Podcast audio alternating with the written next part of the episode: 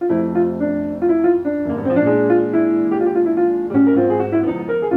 are in the warm confines of the salon, and we're glad to have you with us. I'm Derek Duncan, host of the Feed the Ball podcast and architecture editor at Golf Digest. And my co host is the big man, Jim Urbina, one of the world's preeminent golf course builders and consulting architect at venerable historical properties, including Sankaty Head, Yeamans Hall, the reclusive Seth Raynor designed Blind Brook in New York, and Pasatiempo.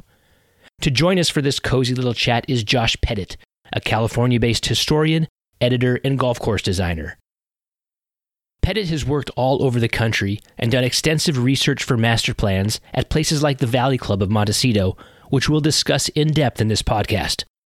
He's also the editor and inspiration behind a new book called The MacKenzie Reader, which came out in 2022, an extensive compendium of much of the architect Alister MacKenzie's most important and charismatic writings, taken from his books, letters, and essays he penned for a variety of publications between 1915 and 1935. We'll talk a lot about MacKenzie and the book, which is a must have, filled with gorgeous illustrations, photographs, and sketches, and there's a link to directing you how to order it in the show notes. I'll take just a quick second here to ask that you share this podcast and the link to this show with your friends, family, and peers in the golf course industry. Subscribe to the podcast on your favorite platform. Explore the mini back episodes of Feed the Ball and Feed the Ball Salon and leave a star rating and review if you would. I'll also remind you that one of the most simple and helpful things you can do each week to aid the climate and your utility bills is to wash your clothes in cold water. The miracle of modern technology, of modern detergent making, means warm and hot water are no longer needed for clean clothes. I've been washing all my family's laundry in cold water for months, and the clothes come out as clean and fresh as they've ever been. So make the adjustment to cold water it's a small thing that can help make a big difference. This salon talk should be especially interesting to the historians among you and those interested in the protection and revival of historic architecture. It will also, I think, be intriguing to those of you who, like me, seek out great golf writing and wonder why the current era of writing and critical thinking about design seems so shallow compared to Mackenzie's era. We'll get into these topics and more with Josh Pettit, but first, Jim has a quote he'd like to read.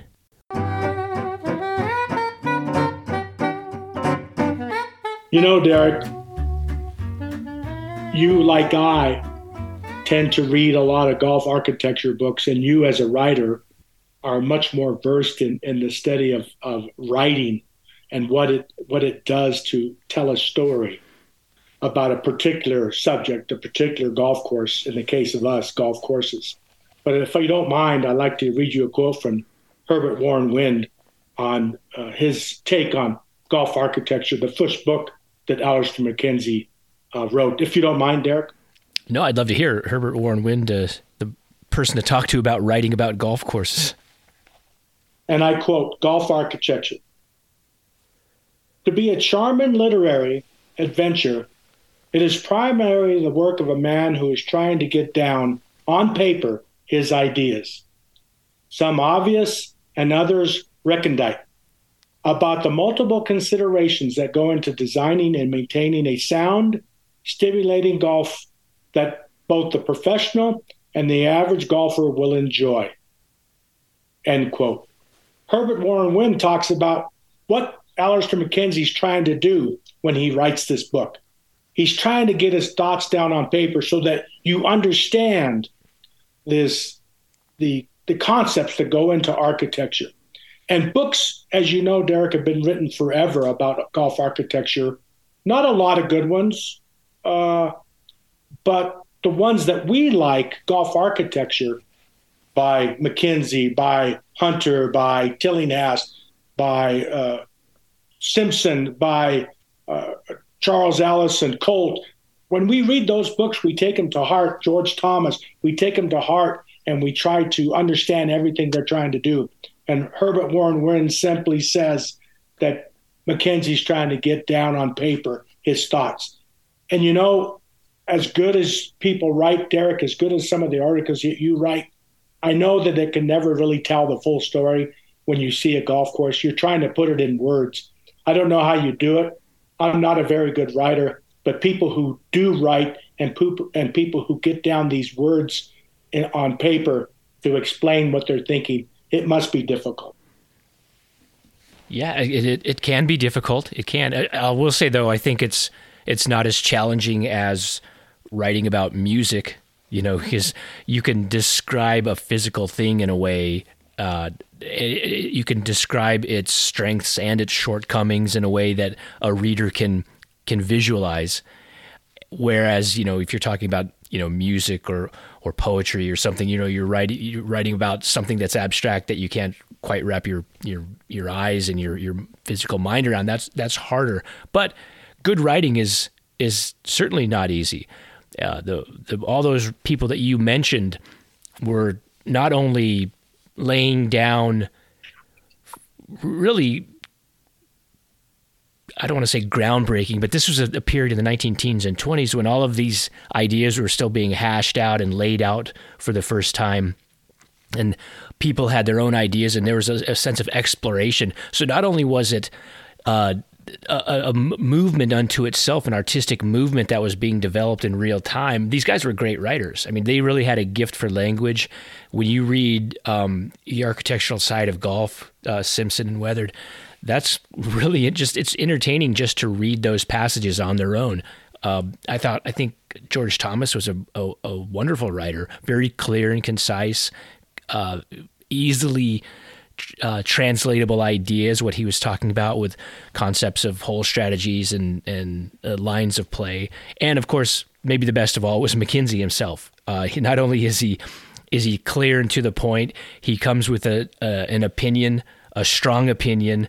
Uh, he he has very forceful thoughts about what good golf courses are, what good golf design is, and there's a real wit and kind of a uh, a rapier's edge to his to his writing that is is entertaining to read, and we miss that now. Uh, I don't. We could we could get into it, but it, that style of writing from the 1920s is just different than than it exists now. There's nothing really um, in our in our media landscape right now that consistently both conveys a sense of real intellectual precision and development, and also just being damn good language.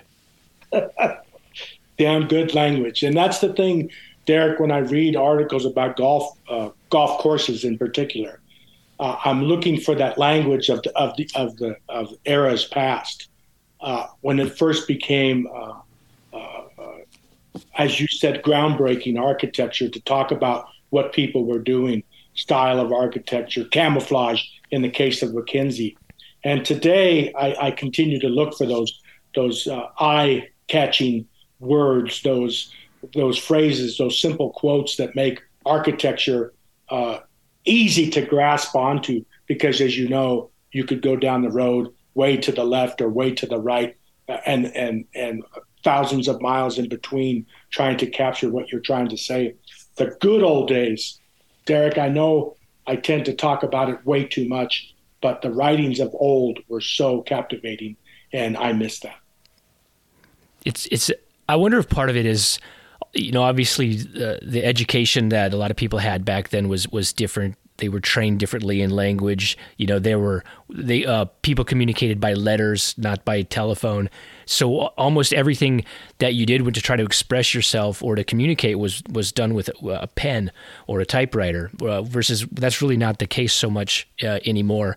And also the audiences that they were writing toward would have been much smaller. Golf was much more insular than than it is today. You know, just sheer numbers. You know, there millions and millions of golfers today where there just weren't that many in the 1920s. And many of the, the people that would pick up a book or an essay written by MacKenzie or uh, uh, one of his contemporaries were uh, maybe a, a, a, club member somewhere. You know, they came from probably a, a certain socioeconomic class. Uh, so they could relate to this kind of language. You know, it was more kind of in their wheelhouse than uh, than you know this in this era there weren't that many you know public golf courses or public players or blue collar golfers. There were but not that many and that's not the audience. So this is really kind of a an upper class language and an upper class audience that that these golf architects are are writing for versus now you have millions and millions of golfers. Speaking for me somebody who's in the media I know that my audience is pretty is architecture audience is really narrow. It's a really narrow piece of the pie compared to the entire golf golf digest audience. You know, who you have many people that are into the PGA Tour and they're into the equipment and they're into instruction and they're into you know any other element of golf. And so when I write, you know, I I'm cognizant that I, I want to be readable to a larger audience, but I also still want to try to explain in a somewhat intellectual way what what we're talking about with with golf courses and architecture. But so I guess my point is it's a the the market uh, it also dictates how you present your ideas and and that was a very unique smaller niche audience in the 1920s and uh, a smaller niche uh, type of educated person who was writing and reading it then. You didn't, you didn't, They didn't teach texting at Oxford University. yes, but you should see some how well written the texts are. There. You're right. The old English emoji. You're right, Derek. Uh, uh, they, uh, texting wasn't. You didn't try to convey your idea in in uh, in five words or less in a text. Uh, I, am sure they trained a, lo- a lot uh, deeper in that, and I missed that. And I wish there are words that sometimes I don't even understand what they write about, and so I miss all of that. And and as our guest today brought up and has talked about the the idea that there was more to write about, there was more to capture, and uh, this book, this book that Josh has put out, the MacKenzie Reader, uh, I was fascinated by it, and and I look forward to talking to Josh more about it because I miss that type of writing, and I miss that type of capturing an image uh, in in five words or less. Uh, uh, it always seems to be a text or a quick photo, and and writing and expressing ideas, as Herbert Warren Wind said, uh, was just trying to get ideas down on the paper for the common man to understand.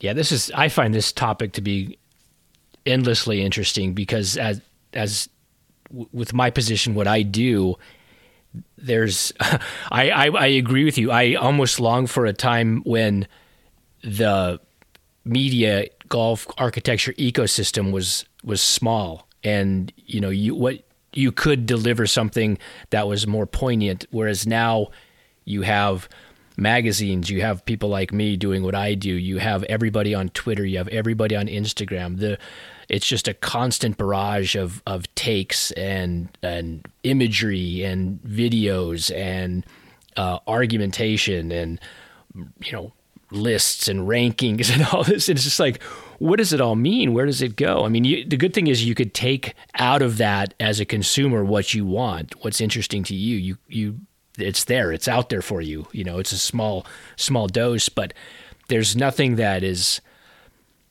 there's very little out there that that feels as substantial as as these books that you mentioned and this book that that Josh has edited and compiled. You know, this is real. Real. This is real heft. This is really it, ha- it has a sense of importance and and last it's lasting and you know it's just so hard to to get that across in, in the world we live in right now when you have chatter coming at from every angle and there's zero uh, delineation between uh, just any golfer with a with a camera or a social media feed and you know somebody who gets paid to do it. You know, there's nobody cares. Nobody cares yeah. if if who's where it's coming from. It's just coming. Whereas, yeah, again, just to go back, you know, like the essays in this book are you know that MacKenzie wrote are just are fascinating. You know, even when he's talking about agronomy and these kind of dry subjects, you know, you feel like this is important. You know, this is groundbreaking. This is like this is a, like an an ur text that you know needs to be paid attention to. And I'm I'm I was so uh, I was so enjoy uh, looking forward to reading and enjoying what this new book, the MacKenzie Reader, was going to offer me because I have read a lot about in the archives at Pasatiempo and the archives at the Valley Club, and anywhere I could get my hands on uh, the, the, the writings of, of MacKenzie. And uh, when I opened this book for the first time, I was like, wow, this reminds me, this reminds me of a book that could have been written in 1915. And, and I thought, how important will this be for the future, the next 50, 60 years? How important is this literature? I was impressed. Just totally, uh, Derek. Sorry, I was totally impressed. Totally. Yeah. Well, you know, I think it's. I think we should just get right into it, and we'll bring Josh Pettit on right now and find out what drove him to you know want to assemble this book and do all the research that went into find locating and finding these essays and packaging it and presenting it this way and uh, there's a there's an interesting story there and no no better place to hear it from Josh and let him explain how this all came about because it's really the the book is incredible. The Mackenzie Reader, it's it's not all just Spirit of St. Andrews chapters. It's it's much deeper than that. All so many different periodicals, and uh, we'll get a sense on what it took Josh to to locate these and to get the rights to them and and put it all in one one place.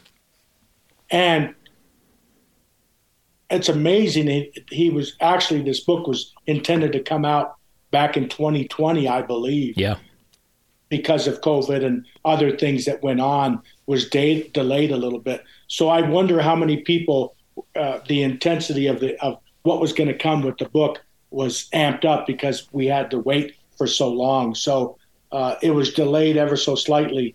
But when you have a letter, when you when you have a letter written by Marion E. Mackenzie, the daughter, um, and talking about uh, Alister the man. It's impressive because we never really get to know Alister the man, the person. Uh, but this book tends to shed a little more light on it. Pretty cool. Well, the good news for Josh is that in the, the, time that the original book was supposed to come out, and now Mackenzie didn't add any writings to it, so he didn't have to he didn't have to locate anything else. good but point. It was worth the wait. So let's bring on uh, Josh Pettit. Here he is. Great. Looking forward to it. I didn't know. I didn't realize you come in Colorado because the last time we spent a lot of time together was the Valley Club of Montecito. That's right. Which seems like forever ago, Derek. That's how. That's how Josh and I met, Derek. Valley Club of Montecito. Like it was that long ago, but you know, once you look at the calendar, you, you realize, man, that was 15, 16 years ago. 15 years ago. Josh, how old were you back at the Valley Club? I started there when I was 21 and um, the following year is when we did the project. I guess I would have been 22 at that point. Yeah, because you, is that when you did all the research? Was uh, were you still in college when you did the research for that? Correct. And did you do archives, uh, Derek? Uh, I worked with Josh at the Valley Club of Montecito. Right. He had done a lot of the archival work, the photos, the documentation of the work uh, that Mackenzie and Hunter did there years and years ago. Was that out of college, Josh, or were you still in college?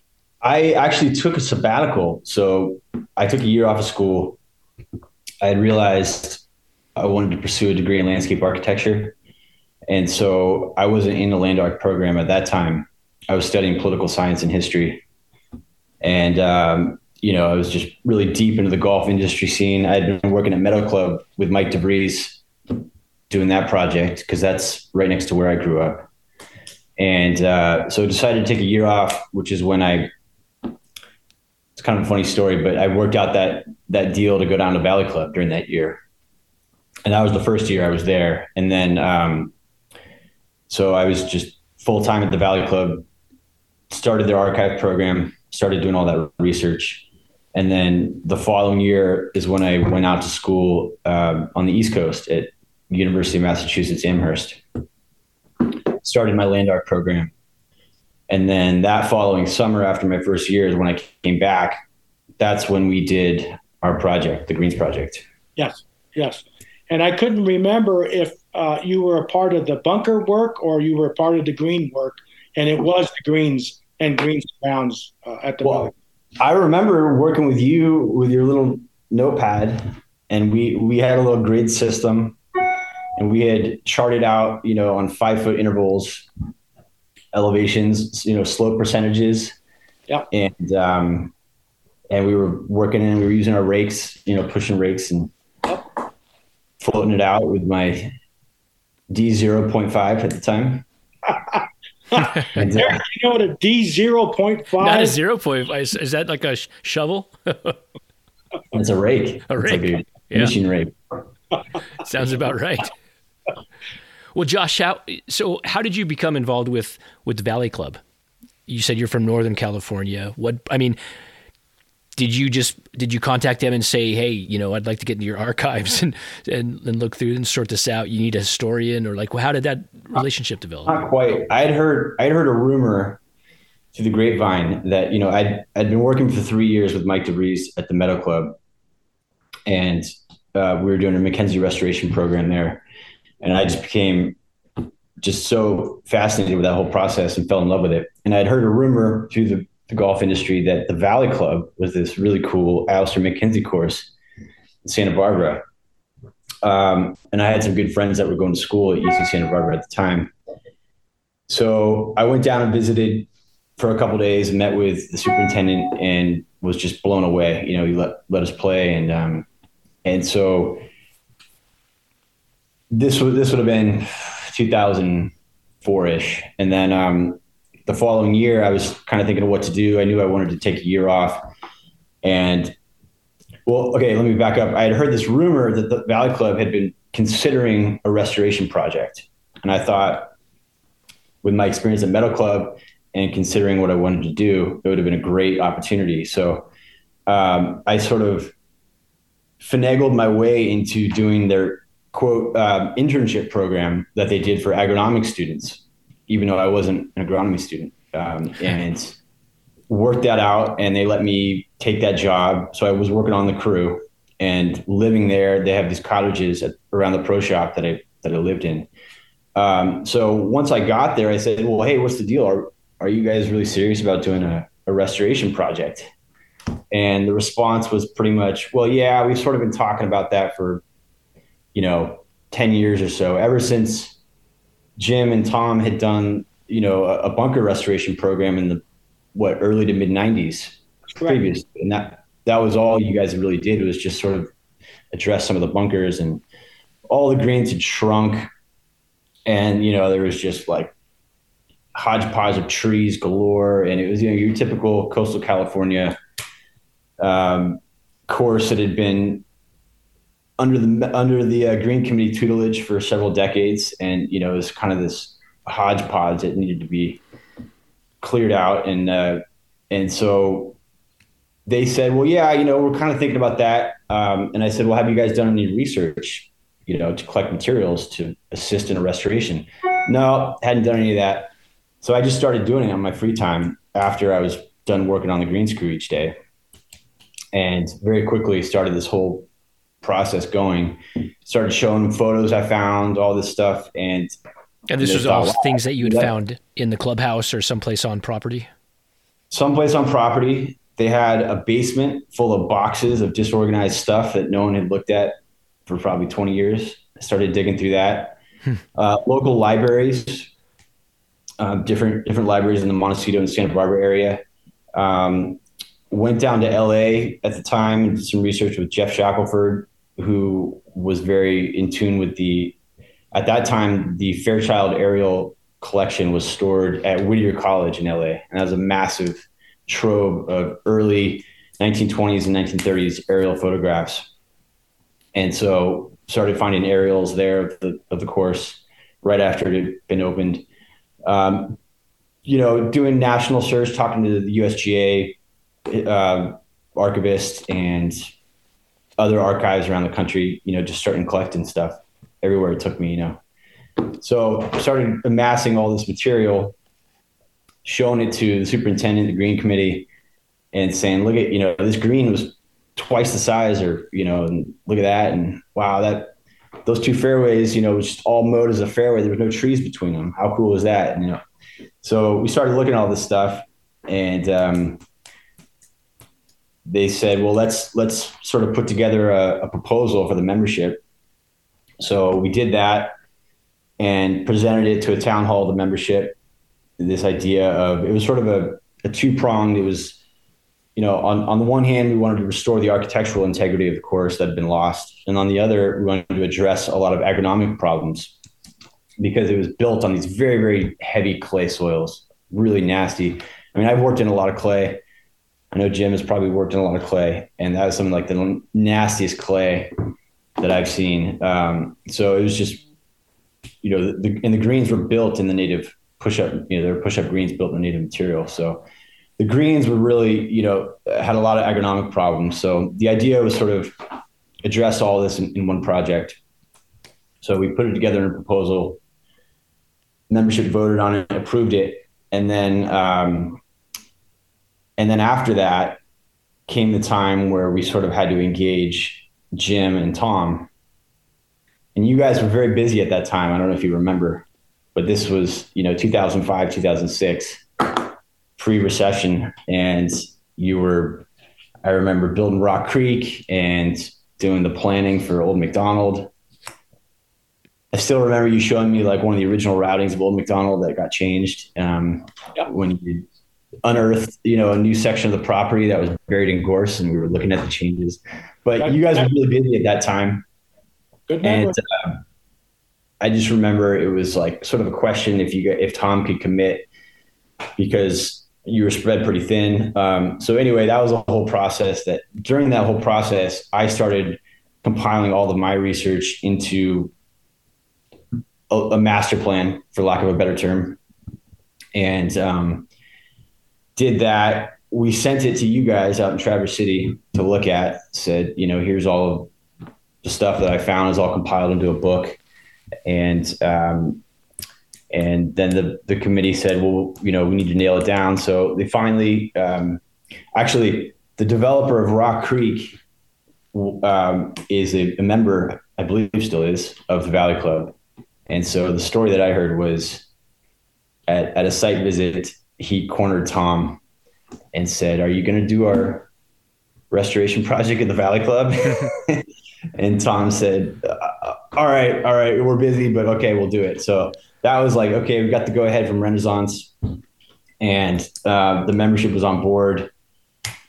And then they passed another thing to basically fund it, another voting measure they passed to fund the, the project. And um, yeah, and then the following year is when we broke ground.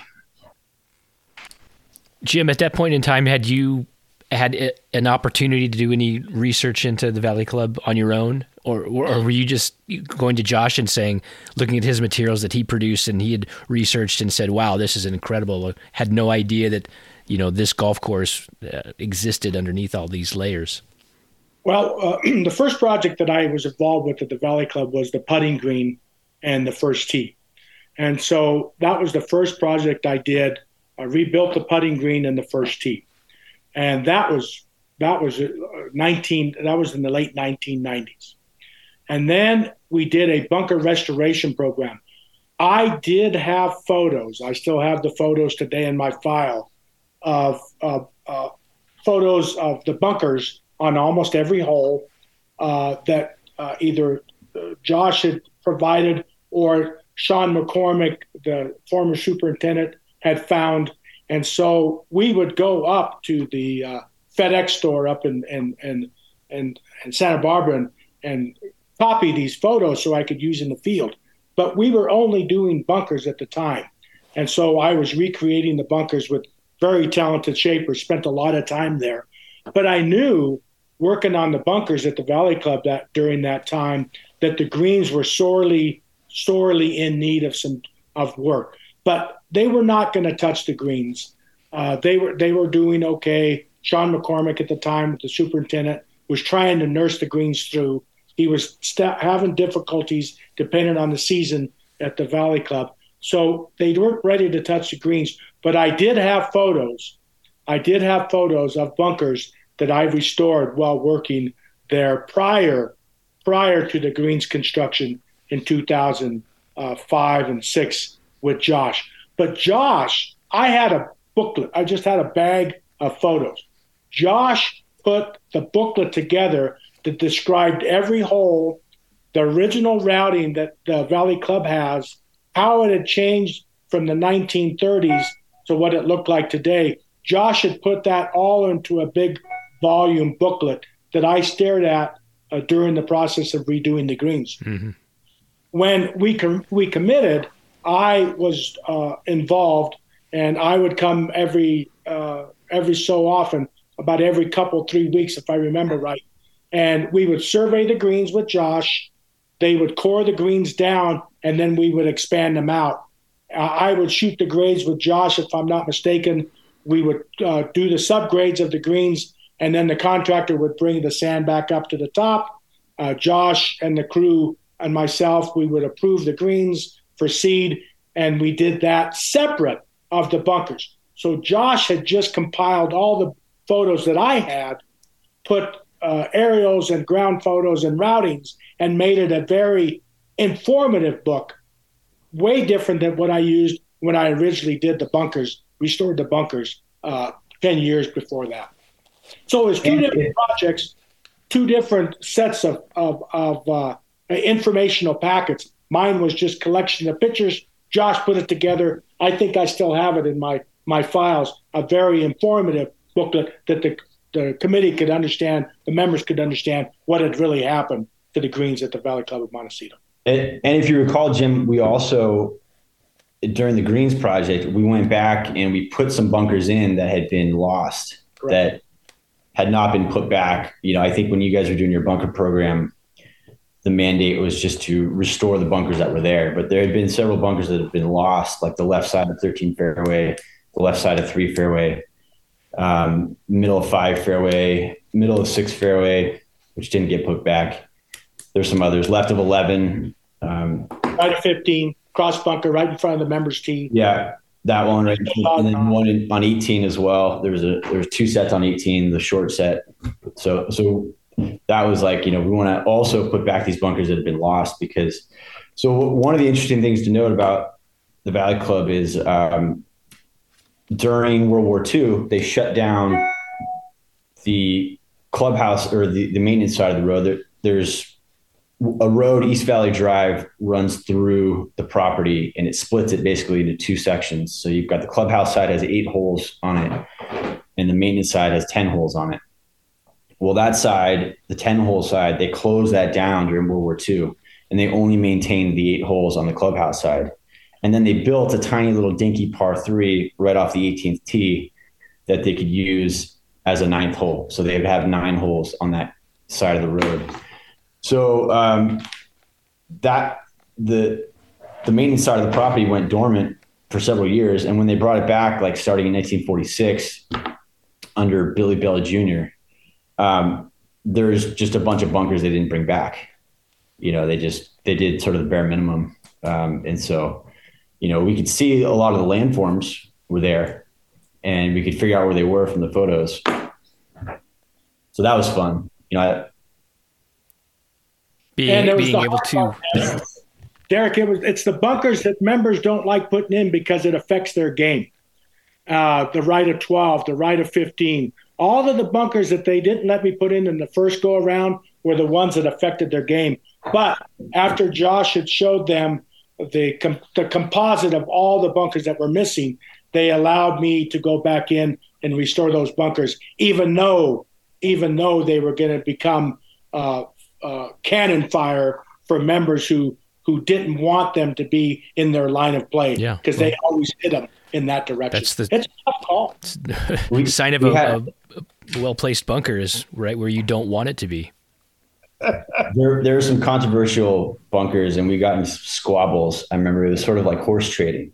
Well, we'll let you do that one, but you can't do this one, or and so there was a couple that actually we, we still didn't put in only a couple that. Um, so at this point, the full authority of Alister MacKenzie is not, hasn't taken hold across the membership yet. They they still know better than MacKenzie. It's you know it's like say ninety eight point five percent of the way there.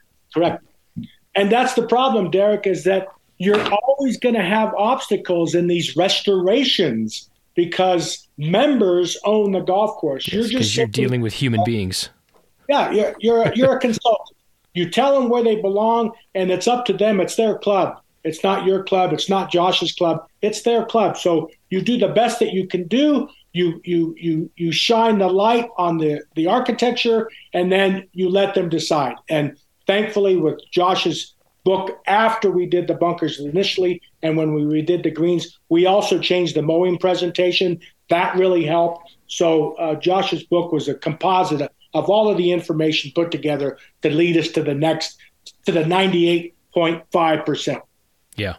Josh, I love this idea that that you were there in the early 2000s and nobody had looked in these boxes for 20 years and you could still go to uh, local libraries and find uh, images and resources that were helpful to you that nobody else to that point had apparently gone looking for or thought to look for. It, it, strikes me, you know, there's something very romantic about being back in that time period when there are still these great I guess you could call them discoveries to be made about a, a course as significant as the Valley Club. But it strikes me as that era is over now. Uh, I, I, don't know how many clubs of that stature uh, ha- haven't been picked over yet. You know, I don't know how many attic boxes there are at a great club that have that some archivist or historian hasn't gone through. There was something that must have been uh, something kind of pure and beautiful in that era where the internet is is definitely a, a thing. It's viable, it's big, but it's nowhere near what it is now. You know, not everything had been digitized. The, not every uh, aerial had been uploaded onto some website, you know, where you can access it. So that that must have been a, a do you let me ask you this in your research now, do you ever get that same type of rush of discovery, or is it has is everything already kind of out there and you just have to locate it now, you know, or have to just uh, connect to it?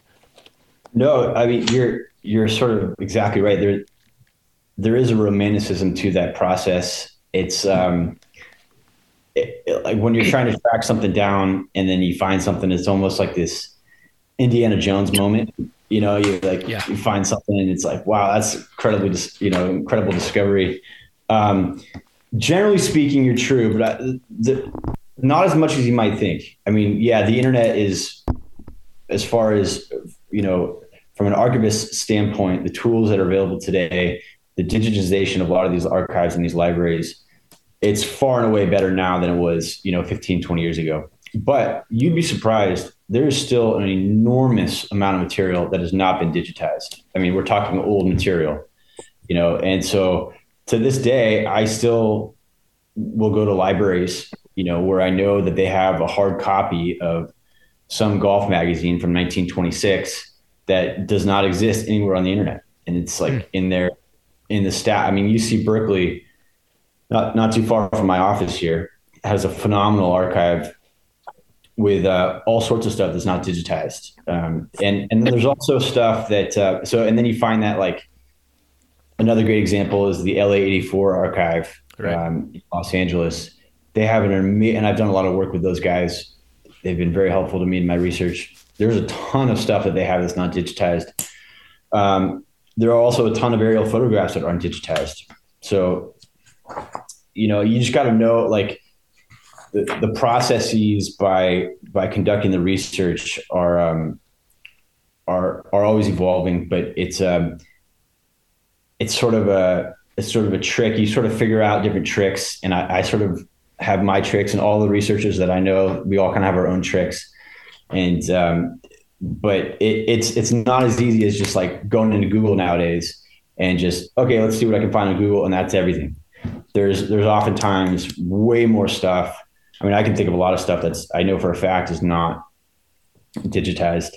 Um, but maybe the best example um, of what you what you're talking about was, for me anyway, in my quote unquote research career, um, was in 2013. I found the plan that Alister MacKenzie drew for a par three course at Augusta National that never got built on the same piece of land where the par three course is today. It's a 20 acre plot of land. Um, but he designed an 18 hole reversible routing par three course.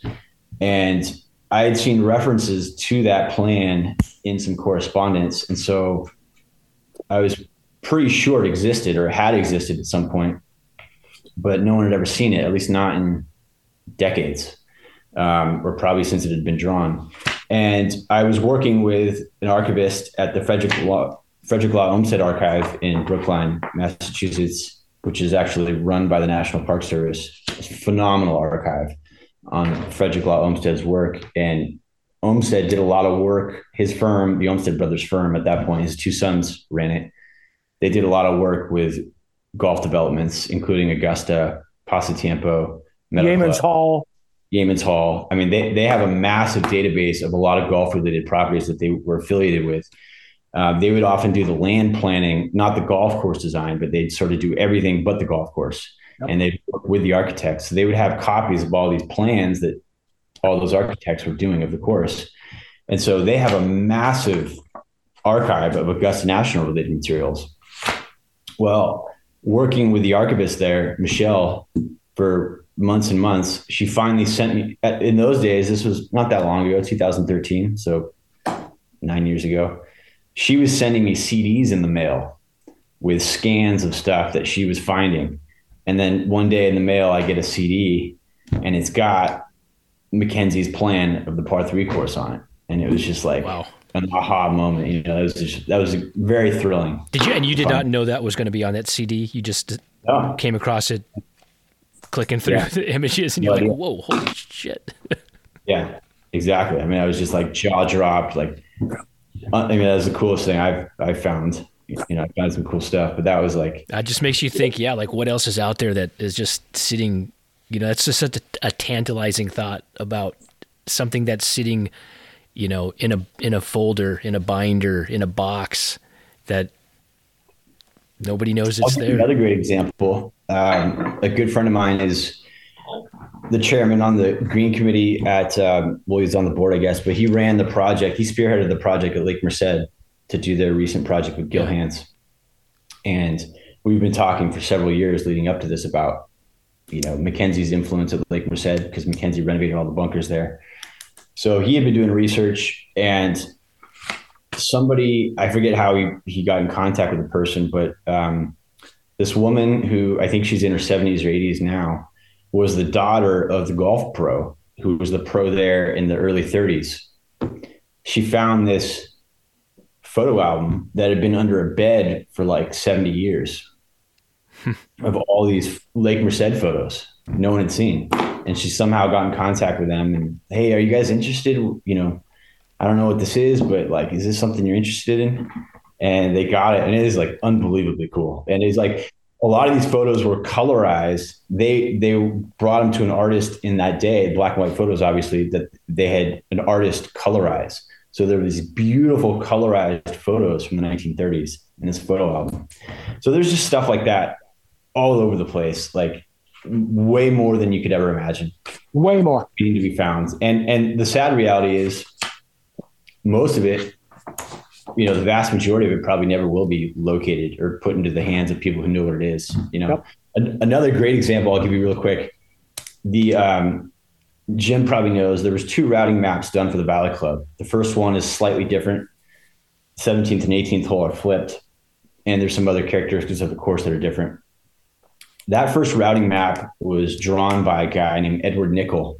And since literally since 2005, I'd been looking for this guy, you know, trying to find his relatives on, on, uh, like, you know, the family tree software website and, you know, tracking down and it's, it's hard. Like I've done, I spent a lot of time doing that. You're trying to track down relatives, second, third generation people that are related to these different players. And I finally found well, so what I found out was this guy was an architect who did a bunch of drawings for Mackenzie and Hunter in those days. Was based in Berkeley, and I finally found his daughter, who is like 87 years old, lives in Orinda, which is not too far from here in the East Bay. Right.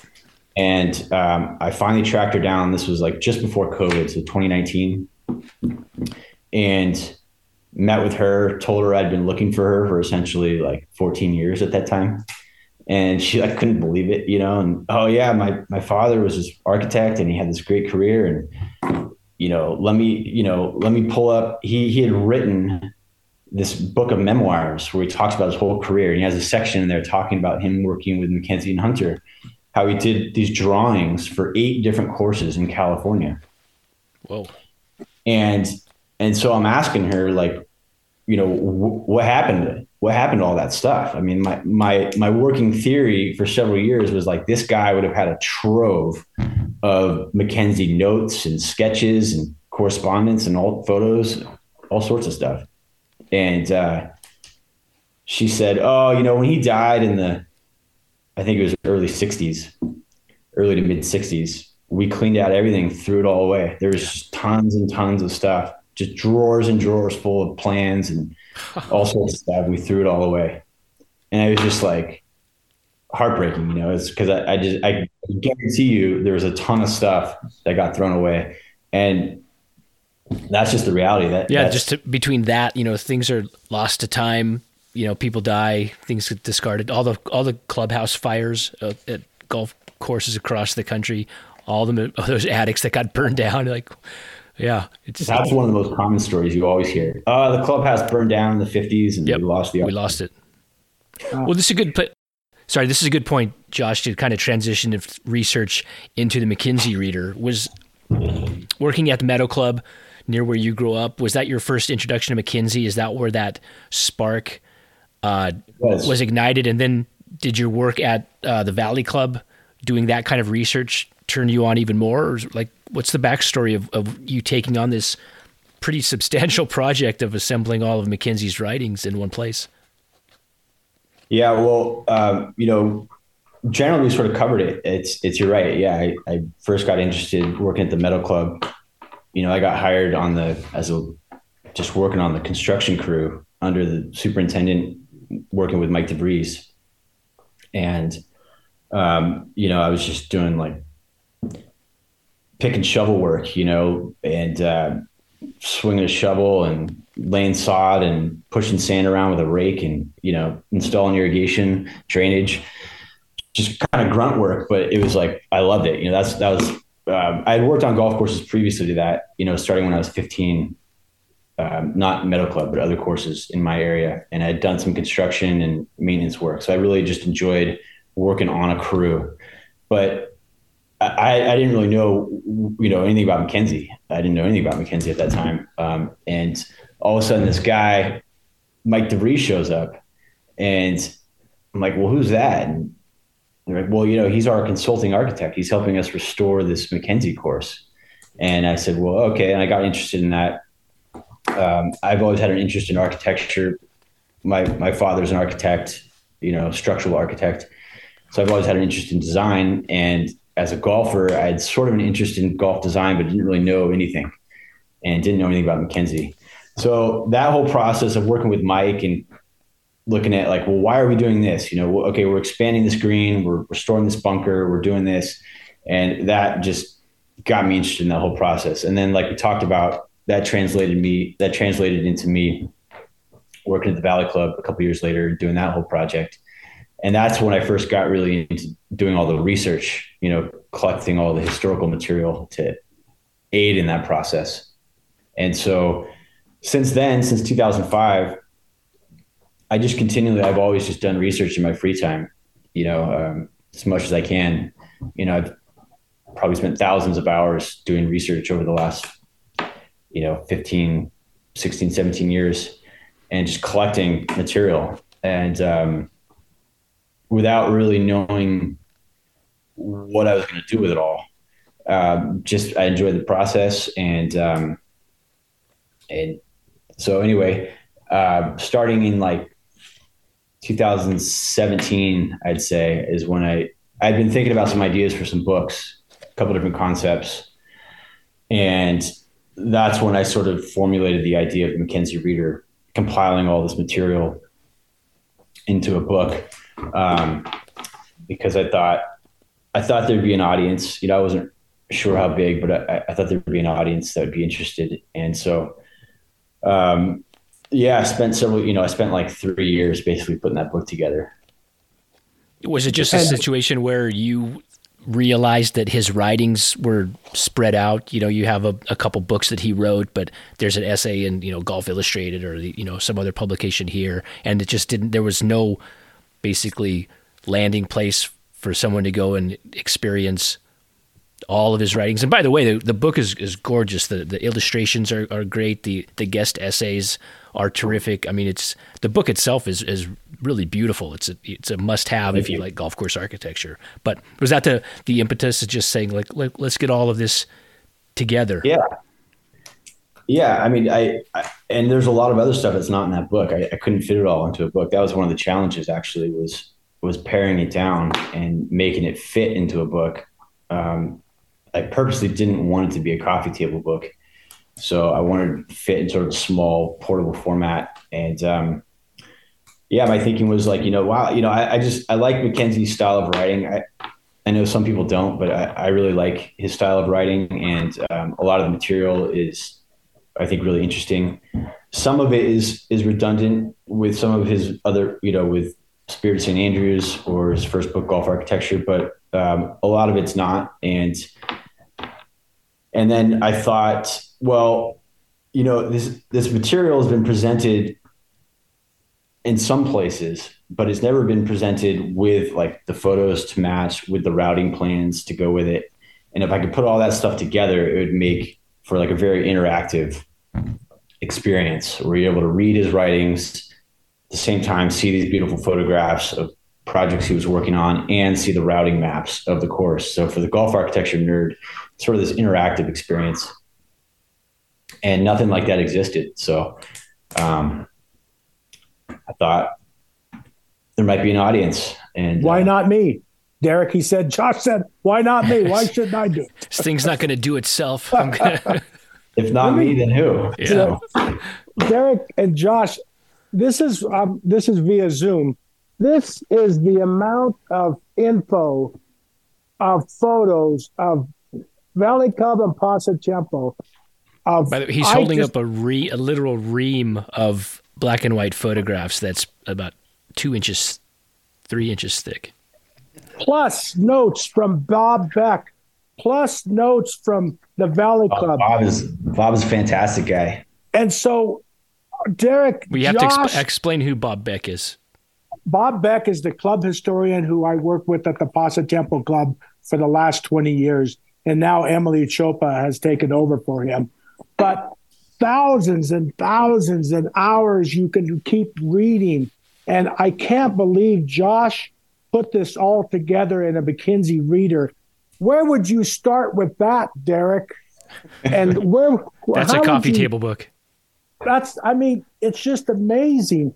And what Derek what Josh didn't tell you, Derek, is that when you do research, when you do research, you find stuff from other golf courses that you never thought you would find and you don't you go put that somewhere and when you're doing research for another golf course you find stuff for the one you're looking for and you put that somewhere how Josh put that exactly Right.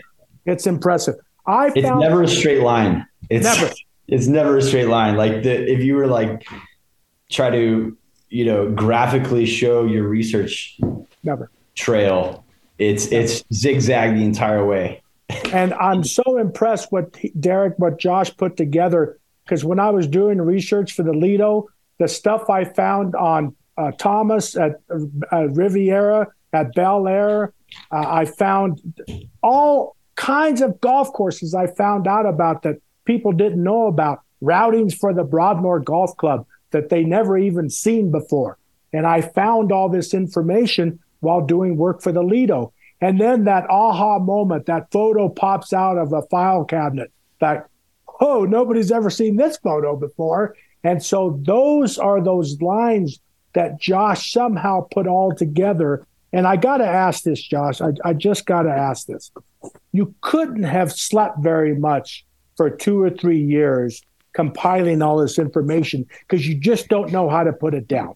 You you can't put it down. Am I correct? Uh, yeah, you know, you're, you're correct.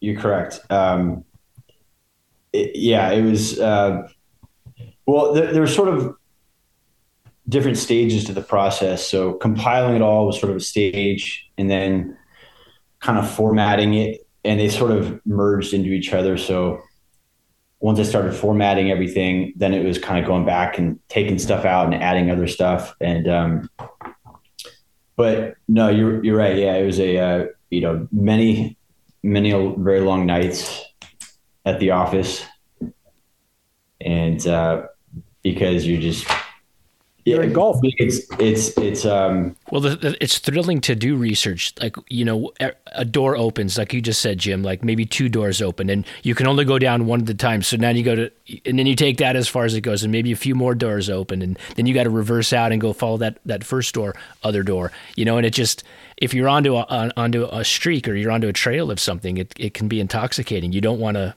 to your point, you don't want to stop. You got to see where it goes got to see where it goes. And that's why I was impressed with Josh's part, uh, articles in the MacKenzie Reader about agro- agronomics. I didn't know that MacKenzie was working with uh, uh, Berkeley uh, uh, agronomic people from Berkeley who did special uh, articles for him about bent grasses and fescue. I would have never known that until I started reading the Pasatiempo archives that Emily shared with me. I mean, MacKenzie's talking about Cypress Point and Pasatiempo and having Berkeley professors doing research for him. You never read about that in in uh, golf architecture yeah. book. Never did. Like soil samples and all sorts of agronomic analysis, and you know, yeah, it's actually pretty impressive. It's impressive, Derek, and you would have never knew that part of MacKenzie. And I'm so glad Josh wrote that in the MacKenzie Reader because I read it, but I didn't think anybody would be interested. But the way Josh formatted it and wrote it in the book, I thought it was very interesting. And people see that there's more than just standing and pointing at a finger at a bunker and a green. It's about the agronomics of the golf course. And and Josh went down that, that down that road. is is impressive. I think a lot of people, yeah, like you know, the focus on MacKenzie is always he was a brilliant router of a piece of property. You yes. know, maybe the best router ever. You know, I can make an argument. Um, and you know, he built these amazing greens and these amazing bunkers. Yeah. But um, yeah, and so that sort of obscures all this other stuff that he was actually pretty knowledgeable about. You know, agronomics. And uh, for me, I, I really enjoy his talk about economics. You know, he was sort of an amateur economist, and he wrote a lot about economics and and all these things are really intertwined. You know, the, the design, the construction, the agronomics, the operations, the maintenance of a course, they're all intertwined um, with the economics. And so, you know, he wrote a lot about that. And, and then also the camouflage angle, which he writes a lot about. And I know people are aware of that, but if you, you know, there was a ton of other camouflage stuff I couldn't include in the book because there was just too much, but um, he, he was, he was, uh, as passionate about just the study of camouflage independent of golf design as he was golf itself. And Derek, he wrote articles for Golfdom and other magazines of that time, sharing his experiences. And again, that's why I'm impressed with this MacKenzie reader, Derek, is because you can get these Golfdom articles and these magazines from the 20s and teens, but to put it all together for somebody to to uh, talk about MacKenzie in the way that Josh did. That's what's so impressive is that it's all out there and it's so much information. How do you get it to the people who would enjoy reading it? And I think he did a great job. Great job. Well, thank you, Jim. When you read MacKenzie, there's no doubt that you're reading the thoughts of an intellectual, uh, somebody who's an artist, somebody who's progressive, somebody who is uh, pushing into new territory. He happens to be a golf course architect, but he, he the way he writes and and the the the argumentation he brings to his point of view and the, and the wit. It's clear that that he is operating on a very high intellectual art, artistic level. And I was just telling Jim a little while ago, I my I have a flaw in that I, I sometimes look at golf design in the 19 teens and 20s and think that of it I don't want to say simplistic but techni- technically they weren't getting to the point that they would get to in later decades. They were they were still feeling their way around to some degree. Uh, they didn't have access to the same types of as for all of the great you know research that Berkeley did on turf grasses and and fertilizers and uh, greenkeeping and and planting a golf course in the 1920s was still a crapshoot. Yeah, there were a lot of issues that would have to be remedied later when different technologies came along. But that's that's a flaw in my thinking is because at the same time you have this incredible artistic and creative drive that's animating design and, and architecture and these people that are that are pushing it into new territories and it's no different than uh, uh, painting at in the 19 teens and 20s you know we, we don't think of painting or or, co- or music composition or ballet for in these uh, these other arts from this time period as as being primitive in any sense. We're always thinking like this is these are fresh new movements that are emerging. These are artistic uh, starbursts that are coming out every every ten years, and then somebody else is changing it and doing this. And uh, I think when you read MacKenzie, you do get a sense that he is constantly thinking forward. His what made me think of this is your comment about the camouflaging and, and like how how scientific and intellectual and creative that is and it's an, it, he brought that in a very, I think other architects under kind of understood that in some way, but the way he presents his ideas and they're almost full formed compared to just an instinct is has to be admired as as truly artistic and, and revolutionary. Do you think? And I know we're talking about MacKenzie. Do you think that MacKenzie was on another level, or you know, were were were Thomas and uh, Tillinghast and Ross capable of of operating in this sort of intellectual environment that MacKenzie so obviously is when you read these essays? Well, it's interesting that you just used the word revolutionary because I was just going to say a minute ago he wrote somewhere um, that something the effect of you know he had like the spirit of a revolutionary, and you could just that's sort of an insight into his personality. Mm. Um, but um, you know, I don't want to get into like a, a preferential debate over, you know, do you like C.B. Macdonald or Alister MacKenzie or George Thomas? You know, these were all very different characters, and they had, you know, different um, different pathways into this what became this industry of golf design. Um, you know, uh, you, you could put others in in that mix as well. Harry Colt, I think was I think Harry Colt was brilliant and very influential actually on MacKenzie and his thinking. Um, Tom Simpson as well. You know, I, I think uh, I don't think he gets talked about enough. Um, I'd say he's he's one of the best in, in my opinion ever. Um, George Thomas was phenomenal, but you know he had pretty limited uh, portfolio. You know, he didn't do a ton of projects, um, but the stuff he did was fantastic. Um, it's hard. To, it's hard to. If, I can't say like you know one's better than the other. Um, it's just that MacKenzie, you know, you just get such a vivid sense of, of the way his mind works and his his points of view and this constant drive toward originality and toward this this idea, this ideology that he has about golf course design. And you definitely like, you know, you mentioned Colt.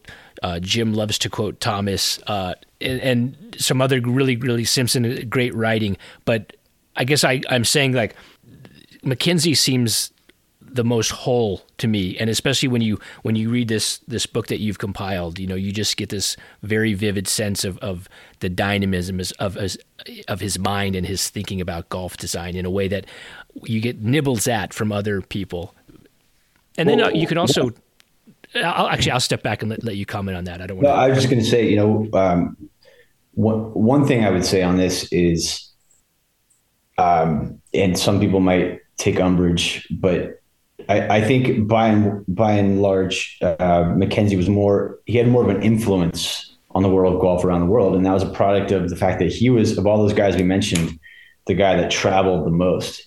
You know, he was like uh, in the intro to the book, I referred to him as a golf expeditionary, and, and he was traveling from you know the UK and Ireland to Australia to New Zealand to California, the States, all over the States, you know, South America, back and forth. And so he traversed the globe building all these golf projects, whereas all those other guys were much more confined in in certain regions, you know, like Donald Ross, mainly the East Coast, kind of did all pretty much most of his stuff, you know. Tillinghast, by and large, mostly East Coast. Um, you know, so these guys didn't have as far of a reach around the world. So I think that was one of the differentiating factors is you know, Mackenzie's influence was felt on four continents. And, and in, in places like Australia, um, there, there wasn't a lot pre MacKenzie. I mean, MacKenzie had an enormous impact on golf in Australia, you know, starting from the time he went there to work on the, the new Royal Melbourne course. Um, and that influenced, I think, a couple of generations of golf development after him. Um, and then South America, you could say the same thing. You know, there, there was a there was a golf culture in Argentina um, because of the British, but you know it was still kind of rudimentary at that point. And so Mackenzie went down there and built the Jockey Club, two courses for the Jockey Club, and did several other projects. And um, I think that had a massive influence on on golf development and the world of golf in, in South America. So um, I just think he he had a he had a further reach than than all those other guys. Not that those guys weren't brilliant and talented in their own right. And Derek, I, I, I have to ask this to Josh because of all of his research, and and I have this debate with a lot of people, and I'd love to hear Josh's take on this. Was Mackenzie would Mackenzie have been Mackenzie without Hunter? Would Mackenzie have been Mackenzie without Morcom? Would Mackenzie been Mackenzie without Maxwell? Josh, you got to answer that for me. Well, the answer is is both yes and no. I mean, yeah, yes, I would say he, he would, but I think you're hitting on something that he had a knack for. He had this very, in my mind, impressive ability to travel to a new region where he wasn't very familiar and find these people somehow. You know, Hunter sort of found him, but um, he was able to connect with these people and he was able to work with them to impl- implement his ideas on these projects when he was long gone. In a lot of cases, he would never come back. Correct. And um, as Jim knows, I mean, it's it's a lot like the the scene today, but you know, the technology, the communications technology is anything like it is now. But you, you're you're going from project to project, and you have a different associate leading a project, and they're the man on the ground responsible for trying to implement your ideas. And not just your ideas but you know a combination of your and their ideas. And so that's why you get this distinction between mackenzie's work in australia versus his work in the west coast of california with hunter versus his work in the midwest the east coast with perry maxwell. Um, down in south america he had luther koontz was his guy on the ground who was had worked for wendell miller Wendell Miller, Wendell, Wendell Miller was a prominent golf contractor based out of Chicago that did the construction work for Augusta, Bayside, a lot of other projects, and um, his guy Luther Koontz went down to South America with Mackenzie. But yeah, Mackenzie had this he had this knack for for finding these guys and sort of training them, and not not like being um, dictatorial with his ideas, but you know this sort of you know they, they would have to work together to implement his ideas. And uh, that's a very very difficult thing to do to find those talented people. And so i guess if the question is could mackenzie's work have turned out as well as it as it turned out without those guys? The answer would be no. You know th- those guys were very, very responsible for the way that for the quality in which a lot of those projects turned out. Um, but would Mackenzie still have been brilliant at routing a property and coming up with a concept for a green complex or, you know, figuring out uh, a bunker schematic? Uh, yeah, that was, that was him. I mean, he was brilliant at that stuff. And, and, you know, he would have been, he would have been, um, I think successful. He would have found a way to be successful even if it weren't for those guys, I think he would have found other ways. Maybe the work, I mean, for sure the work wouldn't have been the same. It would have turned out slightly different. Yeah. But he would have found other guys. I, I think so. Yeah. And, and, and, it wasn't, I mean, those are the main guys, but you know, he like Fleming, Fleming, he found, he found a couple of guys from Ireland, you know, yep. Paddy Cole and Paddy Cole. Um, yep. and, uh, a couple Fleming, of guys. And had brought them over and trained them. And these guys didn't know anything. And he trained them to basically build bunkers and build greens. Yeah. And they were phenomenal at it. You know, he, he, he had, he had a way of like bringing out the inner artist in all of these guys. because Derek, if you look at the drawings of Pasatiempo, if you took the drawings that Mackenzie actually drew at Pasatiempo, the elevation changes on the greens, you could not build those greens today that way. You couldn't have built them that way back then. Is that the artistry, Josh, that Mackenzie gave Hunter to carry out his ideals and to tone him down? Or if he'd have drawn him flat, would they have been boring and and and and not relevant? Well, my theory on this is so if, if you're like, for example, if if you're looking at the Pasatiempo Greens sketches, Yes, that yes, say as an example, or the Augusta National Greens sketches, or some of these other, you know, my theory on this is that you know those are not exact drawings. They're not not. even close. They're not the engineered spec drawings, and No, um, because there wasn't the technology to to build stuff using that methodology in those days. So my theory is that he would sort of exaggerate the features on the page to make them stand out, so that the whoever was looking at them, it would like trigger in their head, okay, yeah, that's got to be a landform. You know, that's got to transition this way into this landform. And then it was their responsibility to figure out actually how to make it work, how to fit in the ground wherever they were working, wherever that green site was. But there's no, you're not copying elevations, you know, and working off of a grid and, oh, this has got to be, you know, one and a half tenths higher or lower or something like that. It's, it's, I, again, he, he trained these guys. He figured out a methodology that worked and was able to train these guys to look at these sketches. They would talk about it, and then they would use that as sort of, uh, you know, the suggestion for what this should be. And then it was up to them to figure out how to actually make it work and function. There's something there's something like expressionistic about those green drawings. I mean, you Oh. you can t- I mean, it's obvious they're not technical drawings. You know, Right. there's a there's an artist's point of view in the illustration and, and the the pencil strokes in that. So I think that's a, ver- a very keen observation. But Jim, I was I was going to ask you this, Jim. So speaking of Pasatiempo, when you look at those green sketches, and then you go out on, you know, the second green right now, is there any correlation between what exists on the ground today and something that you you could trace back to those green sketches? And I'm sure it's different for different greens, but it is. It is. Uh, and Josh knows this as well as anybody. He made the point exactly right. They're exaggerated. the second green drawing for Pasatiempo is exaggerated off of Pasat, off of Mackenzie's handwriting. the tenth green, uh, the the the greens go on and on and on. They're exaggerated. The contours and the movements are there, but even today, those greens have changed so much. Even I don't believe that Mackenzie would re, re, realize how much they've changed. And so, from pencil sketch and idea to implementation and to evolution and where they sit today, they are so far removed from how they were presented back in 1929.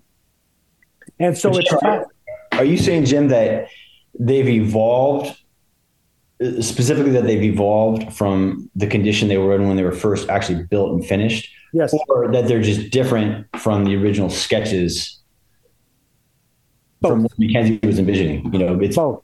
it's both, Both. definitely. Yes, for sure. they, they both Right. have. They've done both. They've evolved from uh, Mackenzie's original sketches. They've evolved from the original construction of Robert Hunter Jr. Hunter and Robert Hunter Jr. at Pasatiempo. So the evolution continues, and it will continue uh, for as long as a golf course uh, is is is uh, maintained and mowed and top dressed. It will continue. So, Derek, to answer your question, from initial thought to where they sit today, so much has transpired, both uh, architecturally and uh, agronomically. it's unbelievable. when you begin your your big project there, what do you use as a guideline? What do you have? What resources do you have? Because you have these these drawings which can't be built. Uh, you might have some photographs, but you know who knows what the photographs are and what you can really depict off a photograph. So, what do you use as your as your text, so to speak, to when you're going to reconstruct these screens? He's holding up a. a, a I have show. I'm showing you a photo of the 18th green from behind yeah, the green across, at from the, There's a parking lot up there now. That's correct. If you look at the green, if you look at the photo, there is texture and shading in that green. It is so much different than what it is today. It's unbelievable. And uh, Josh and I could debate and have beers and drink until the sun comes up about the contours of the 18th green, how they were originally drawn, how they were originally built, what they look like today. This photo speaks volumes of the four compartments at Pasatiempo that used to be there that are no longer there. Well, you're right. We, yeah, we, we, we could debate uh, this stuff. But do you think that, I, I mean, stating the obvious here, agronomics play a huge role in Huge. in what in what you have to do. You know, green speeds. Um, my my preference is that people focus more on firmness than speed. But you know, out here on the West Coast, California, that idea is catching on, but it's still the focus amongst these memberships is generally speed, and they're not thinking in terms of firmness. My my thoughts about Pasatiempo greens is you know, people a lot of people think that they're too severe. I don't think they're too severe. I think if I think if Tempo's greens were bent grass and they were firm, really firm, and they were only a 10 on the stimp, 10, 10 and a half on the stimp, I think they'd be phenomenal. They'd be very playable. Uh, he was absolutely The problem correct. with POA is if when you have POA, you want to do a lot to POA to keep it rolling well because POA is just you always is very bumpy. You always have to mow it. You always have to roll it. And so by the by the product of of maintaining POA, you kind of end up with these speeds that are more 11 and a half, 12, 12 and a half range. But if you had bent grass greens that were really firm and maintain at only a 10 on the stimp, and you could do that with only mowing them two days a week, and they'd be incredibly playable. And He is absolutely correct. you wouldn't have to sacrifice a lot of the, uh, in my opinion, the severity of some of those what people think are severe greens. Jim, what, are you using bent?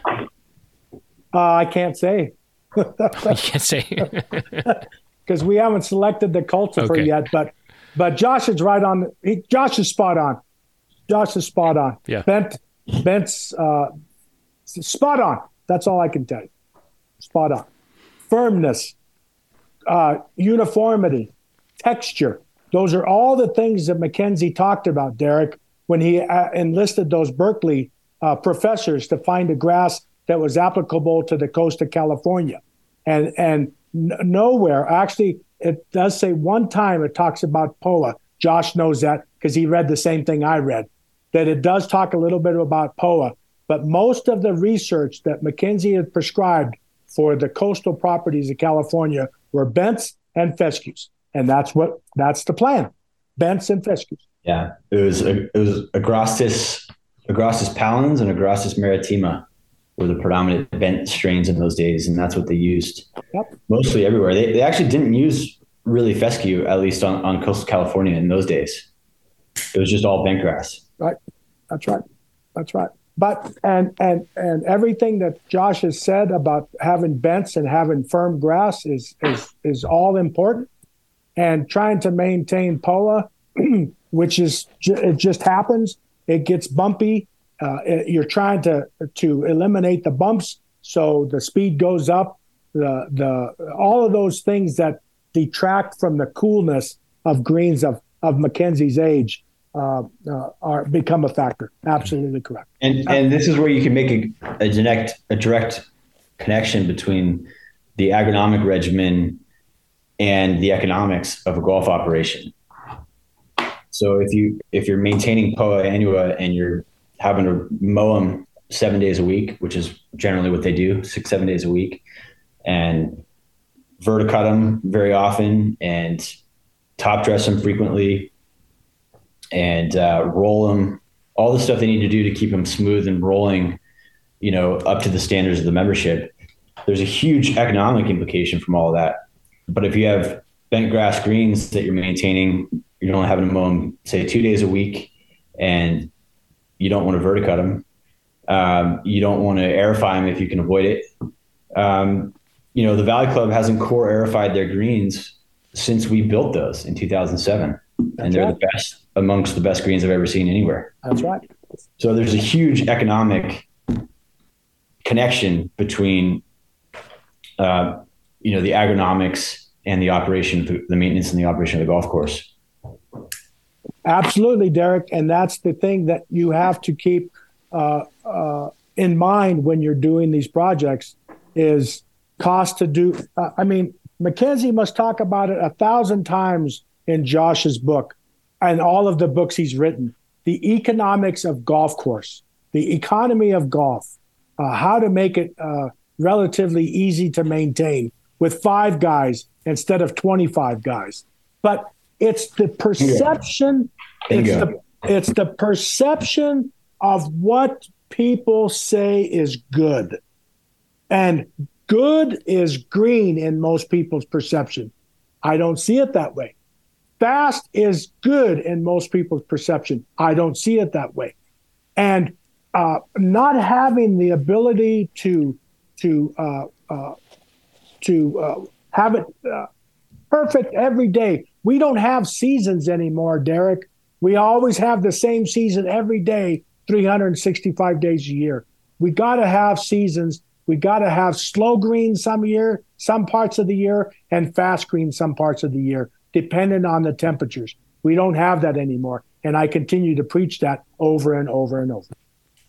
Well, some clubs just have so so much money that they can afford to have a seasonless golf year, or they can't afford to have 25 members on the crew if they could find labor now. But in, a, in typically, well, and, and Mackenzie was writing about this. You know, there was examples even in his day. You know, in the early 1920s, late teens, early 20s, where he's talking about Machrihanish and how yeah Machrihanish should become popular all of a sudden, and so these golf tourists in those days were traveling there and so the club was flush with money. that was the worst thing that ever happened to the club because they started having all this money and they started thinking we need to spend it all yep. on doing more and more to the golf course. And it's like, you know, the dog trying to chase its own tail. It, it, you, you just never run out of stuff to spend money on. And the golf, the condition of the golf course actually deteriorated when they started doing all that stuff. Yep. Yep. And that's, uh, that so often is the case now. You know, resources are great to have, but if they're if they're not guided in an efficient manner, then oftentimes you're actually just creating more work for yourself. Agreed. So I got to ask you this question, Josh. It drives me nuts, but I'm going to ask it anyway. Mackenzie wrote, and you have brought him back to life again in your Mackenzie reader. Mackenzie was prolific in his writings. Why did Mackenzie become such a strong spokesman? And why did that era of being a strong spokesman stop, in my opinion, with Alister MacKenzie. Being a strong spokesman for, I mean, an advocate for a certain agenda or? For everything, for architecture, golf course for architecture. agronomics. For what, ha- what happened? What happened to golf architecture literature? Yeah, what happened to it? How come there's not a new MacKenzie writing today in 2022? Why is your book so important for us to, to look at? And why isn't there a new guy talking about the golf? Uh, in your opinion, in your opinion.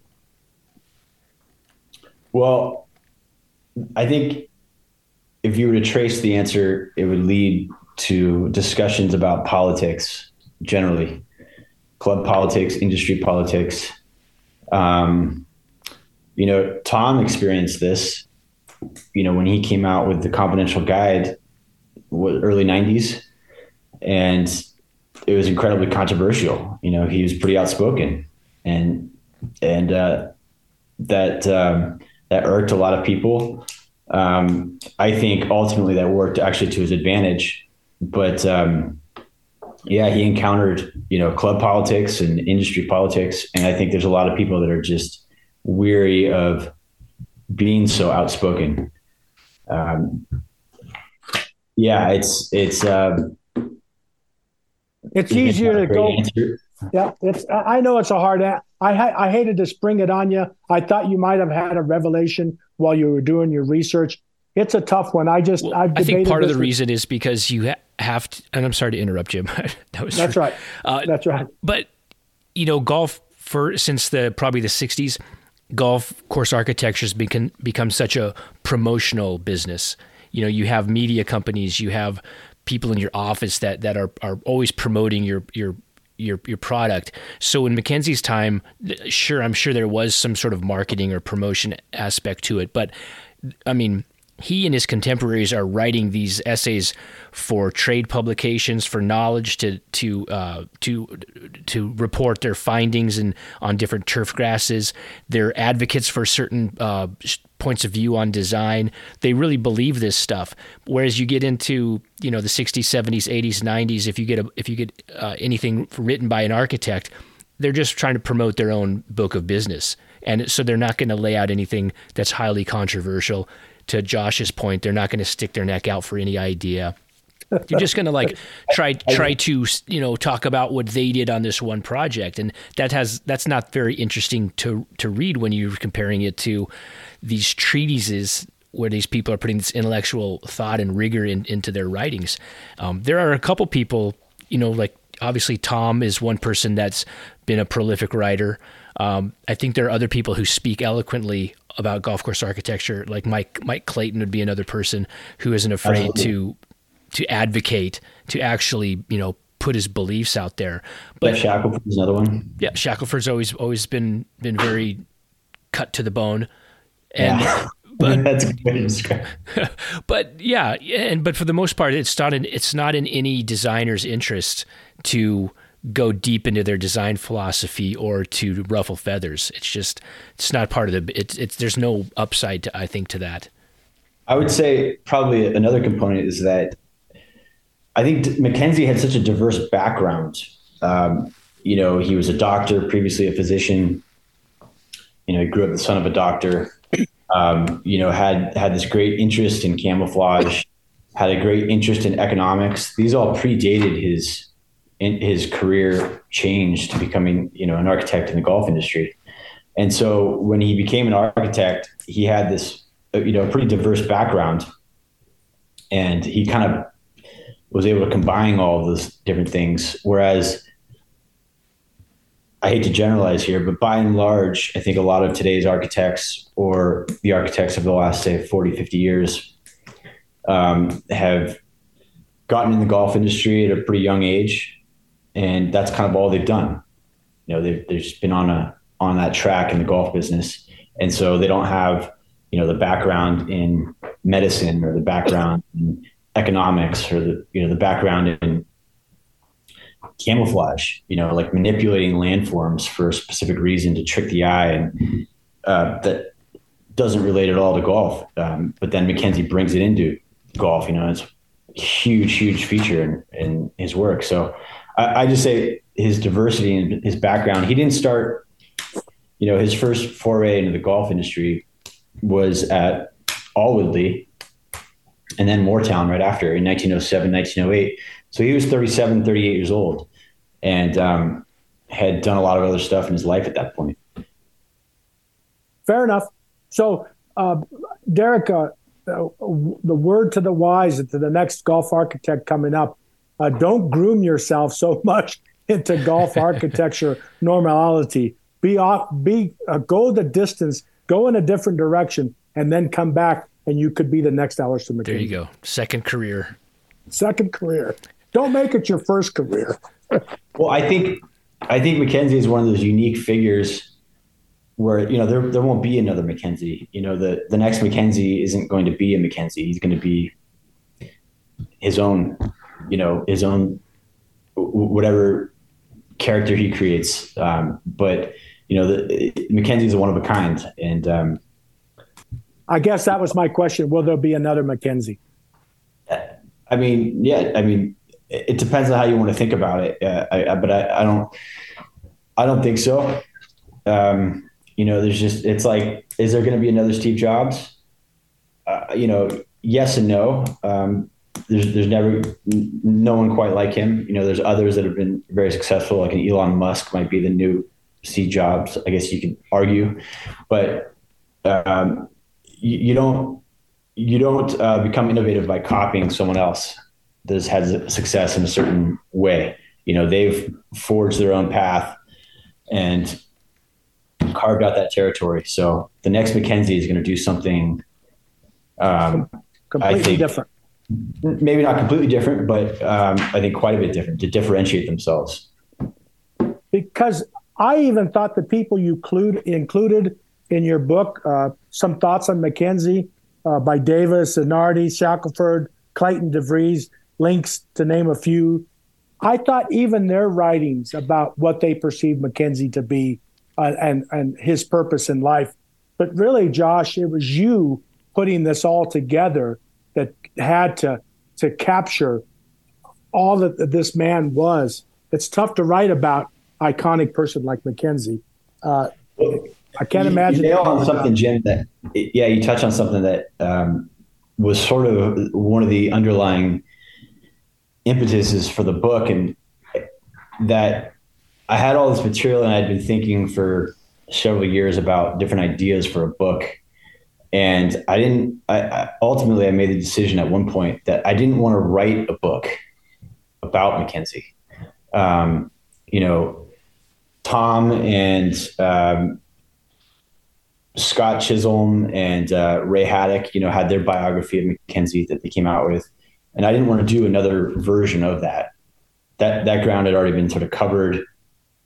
Um, obviously, there's there's a lot of material that's not in their book, but I, I made the determination sort of early on that I didn't want to write in my own voice a book analyzing Mackenzie and his career.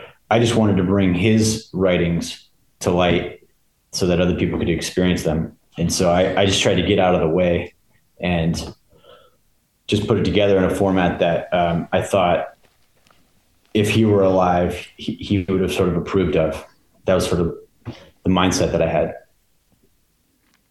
Well, this kind of material, it, it can be refreshed.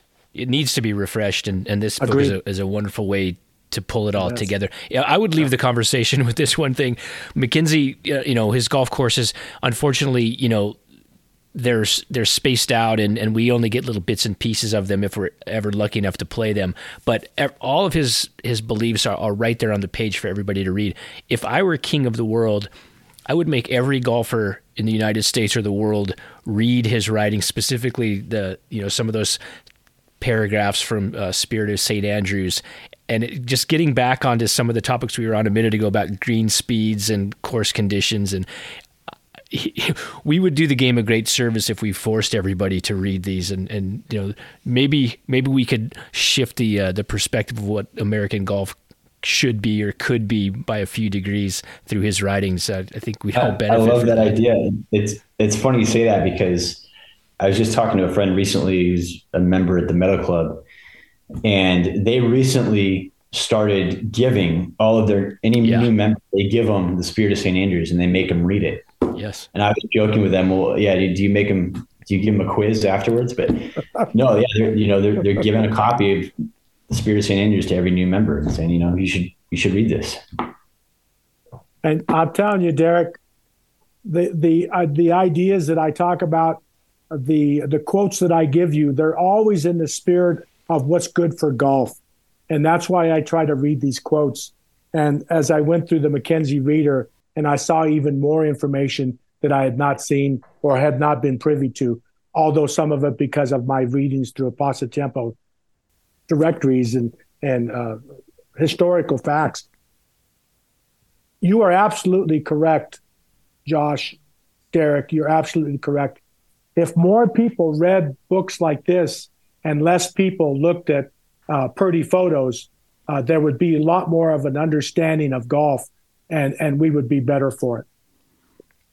I think I think that more golfers are persuadable than it might seem at first, but they have to be exposed to the material. So this is a great avenue to expose people to them. I think you're right. An alternative source of material. You can't get everybody, but um, I think one thing I've noticed over the last decade is with all these young players coming into the game, mostly young men, but but women too, who are th- there's a willingness to be open minded about golf. Uh, they're not automatically uh, adopting their their father's club style of golf and their expectation of what golf should be. So I think things like having them uh, get to know uh, the, the, architecture of Seth Raynor or the thoughts of Alister MacKenzie actually does help move them off this this concept of slick expensive American golf that we've been in for decades. So there the audience is out there. We just have to be sometimes exposed to the to the ideas of a of a writer like MacKenzie.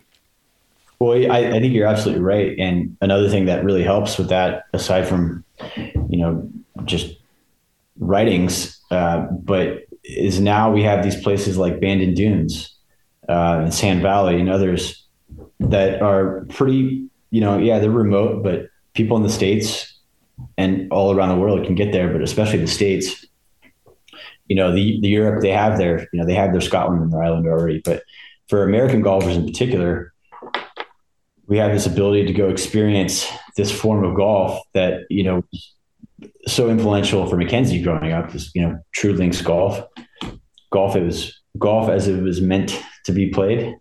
Um, and so now you have a generation or so of golfers that are all going and experiencing Bandon Dunes and places like Sand Valley and, and others for the first time. And, and that's, you know, a lot of these people haven't been over overseas and played some of these other types of courses. So that's I think really really important. And That's helping change the entire culture. I think you know gradually. It's always a slow thing, but I, I think that's having a huge impact. Yeah, I think so too. I agree. You'd have to well think done, that if Josh. MacKenzie went well to Bandon Dunes, he'd mostly like what he saw. I, I, you get the feeling he's a pretty irascible character a lot of times, but I don't. Jim that one. that might not hackle him too much. Well, the first thing he would do is that I could do it better. I know that. Not bad for I've an American. Seen, I've seen too much of his writings. I know what he would say. I could do it better. That's what we love about him. Josh, it was great having you. Great talking to you. Thanks for spending time yeah. with us. This this book and and you know the MacKenzie Reader for everybody. I'll put a link uh, to it. Are, are, these available or have you sold out? Or are they? Yeah, we're on the second printing now and the second printing is nearly sold out.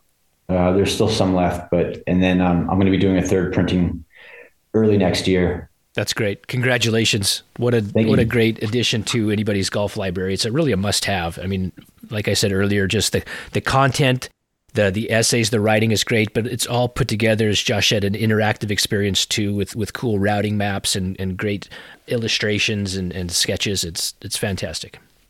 I couldn't say any more, Derek It's fantastic. It's fantastic, and and his words are better than a lot of pictures. I can tell you that right now. And what Josh put together is is it's right there. I mean, it's it's right there. Good job. I'm impressed. I'm impressed. Thanks, Jim. Appreciate that. Yeah, it's been fun, guys. Thanks, Josh. Good talking to you. Good to hear your thoughts too. Thank you. Take care. Take care. All right, Jim. That was Josh Pettit, and you know we we ended up at toward the end of that conversation speaking a lot about the the MacKenzie Reader, the book that he edited and compiled, which I'm, I'm glad we were able to spend a lot of time with that. But it was actually to me very cool just to talk to him about architecture in general, about building golf courses, about the concept of research, about his his uh, his background experience uh, with with grasses, or talking about uh, you know the greens at Pasatiempo and the Poa versus bent. Just those just general architectural topics. It was fun to talk to him about that aside from the main topic of our conversation, which, which was this great book that he's compiled. Again, I, I keep going back to this because I, it, it resonates with me so much about the level of of writing and the the intellectual rigor and and not just the intellectual rigor behind the ideas that these architects from from Colt to Simpson to MacKenzie to Thomas had, but the fact that they were in this time period where it was very important for them to put their ideas on paper and to create this environment where you had uh, really high level and detailed and in some cases new thoughts on how to build and design golf courses. And it's really exciting to read that to go back and, and realize that this is a moment in time where these thoughts are fresh and new and a, and a, uh, a gra- sort of an artistic groundbreaking versus now where we have very little um, serious. And I don't I don't I, I, know that sounds a little bit harsh but you know I, I guess I I'm guilty of this too. But very little but very little of, of architecture writing of consequence. There is some I don't want to dismiss everybody. There is it is it does exist but certainly not uh, with with the the the beautiful florid prose that these guys wrote with, or a sense that what we're reading is is advancing the art. It's, it's so much of what's been written, you know, the last couple decades is uh, is reaching back in time and bringing the thoughts of a Mackenzie or a or a Colt into the present because it had been forgotten. It's it's a re-examining of these these things. So I don't know if there's a market for that type of architectural literature right now, but it's nice to have a, a, reader right now, the Mackenzie reader, where we can at least get Mackenzie's thoughts contained all in one place and, and appreciate the, the the broad sense of his views on design and how to build courses. The broad sense of his views, Derek, absolutely correct. And I think to myself, I, I I'm as guilty as anybody about going back to the past to recapture my quotes and my thoughts for for the present and and the, and the future. But as I kidded in the in the in our uh, conversation with Josh, it wasn't like you were going to learn how to text and Twitter at Oxford or Cambridge. you know, we all want this instant information, and uh, they didn't learn about instant information. It was well thought out. It was well written. I'm sure that that Mackenzie or whoever helped him write these these uh, these works uh, was self reflection. Many years sitting on boats and planes. I'm sorry, boats and trains, and and and uh, trips that took forever to make. And today, when we make a trip to go do architecture, whether it's overseas or or uh, that's one state over, we do it within an hour or two or three. And when MacKenzie traveled, he sat on boats and he sat on trains for the longest time. Good and so point. he had he had time to contemplate and reflect. So the writing is much different. That's what's wrong with today's architecture. It's so instant, Derek, and it has to be, it has to hit you right away. Uh, so there's no chance to have any basis for what it speaks of. And that's why I keep going back to the Mackenzie Reader because it has reflection. It gave you time to ponder and time to think about what you were trying to tell the world about what you knew. Correct. And it also goes back to the to the matter of incentive. I when when Mackenzie was writing the incentive, his incentive was to educate, to inform, and to advocate. And when he was reporting his experiences with planting grasses on different golf courses or construction methods, there was an eager audience for that. I mean, people, he was building golf courses in places and in certain ways that would have been very interesting for other people to know and learn from. Yeah. We have that now, but it's it's boiled down more into trades. You know, the the golf course superintendents all share research and information about yep. turf grass. Yeah. And you can go in there as an architect, and go in there and, and find that information and use it. But it's really contained into their into their that greenkeeping world unless and, and, anybody else would have to really go dig down into their journals and attend a conference to, to get that information. But what a, a, a, a, writer the stature of Mackenzie is doing is he's putting it out there, and everything wasn't as compartmentalized as it is now. You know, his his his verbs and, and wordage, excuse me, his words could be broadcast uh, amongst a wider golf world than it is now. You know, the ASGCA puts out a magazine every, I guess, month, yep. and yep. and it's good. And architects write essays for them, but it has a very limited audience. It, it's it's not you know it's not a book. It's not one architect's uh, book of ideas about what's going on. So our architecture has become a, a business, and the incentive of designers right now is to promote themselves and to sell a product. It's not to it's not to argue a position. It's not to lay down tenets that that uh, they believe are the the right way to build a golf course or, or, or an argument to say that golf course design should should follow this path or not.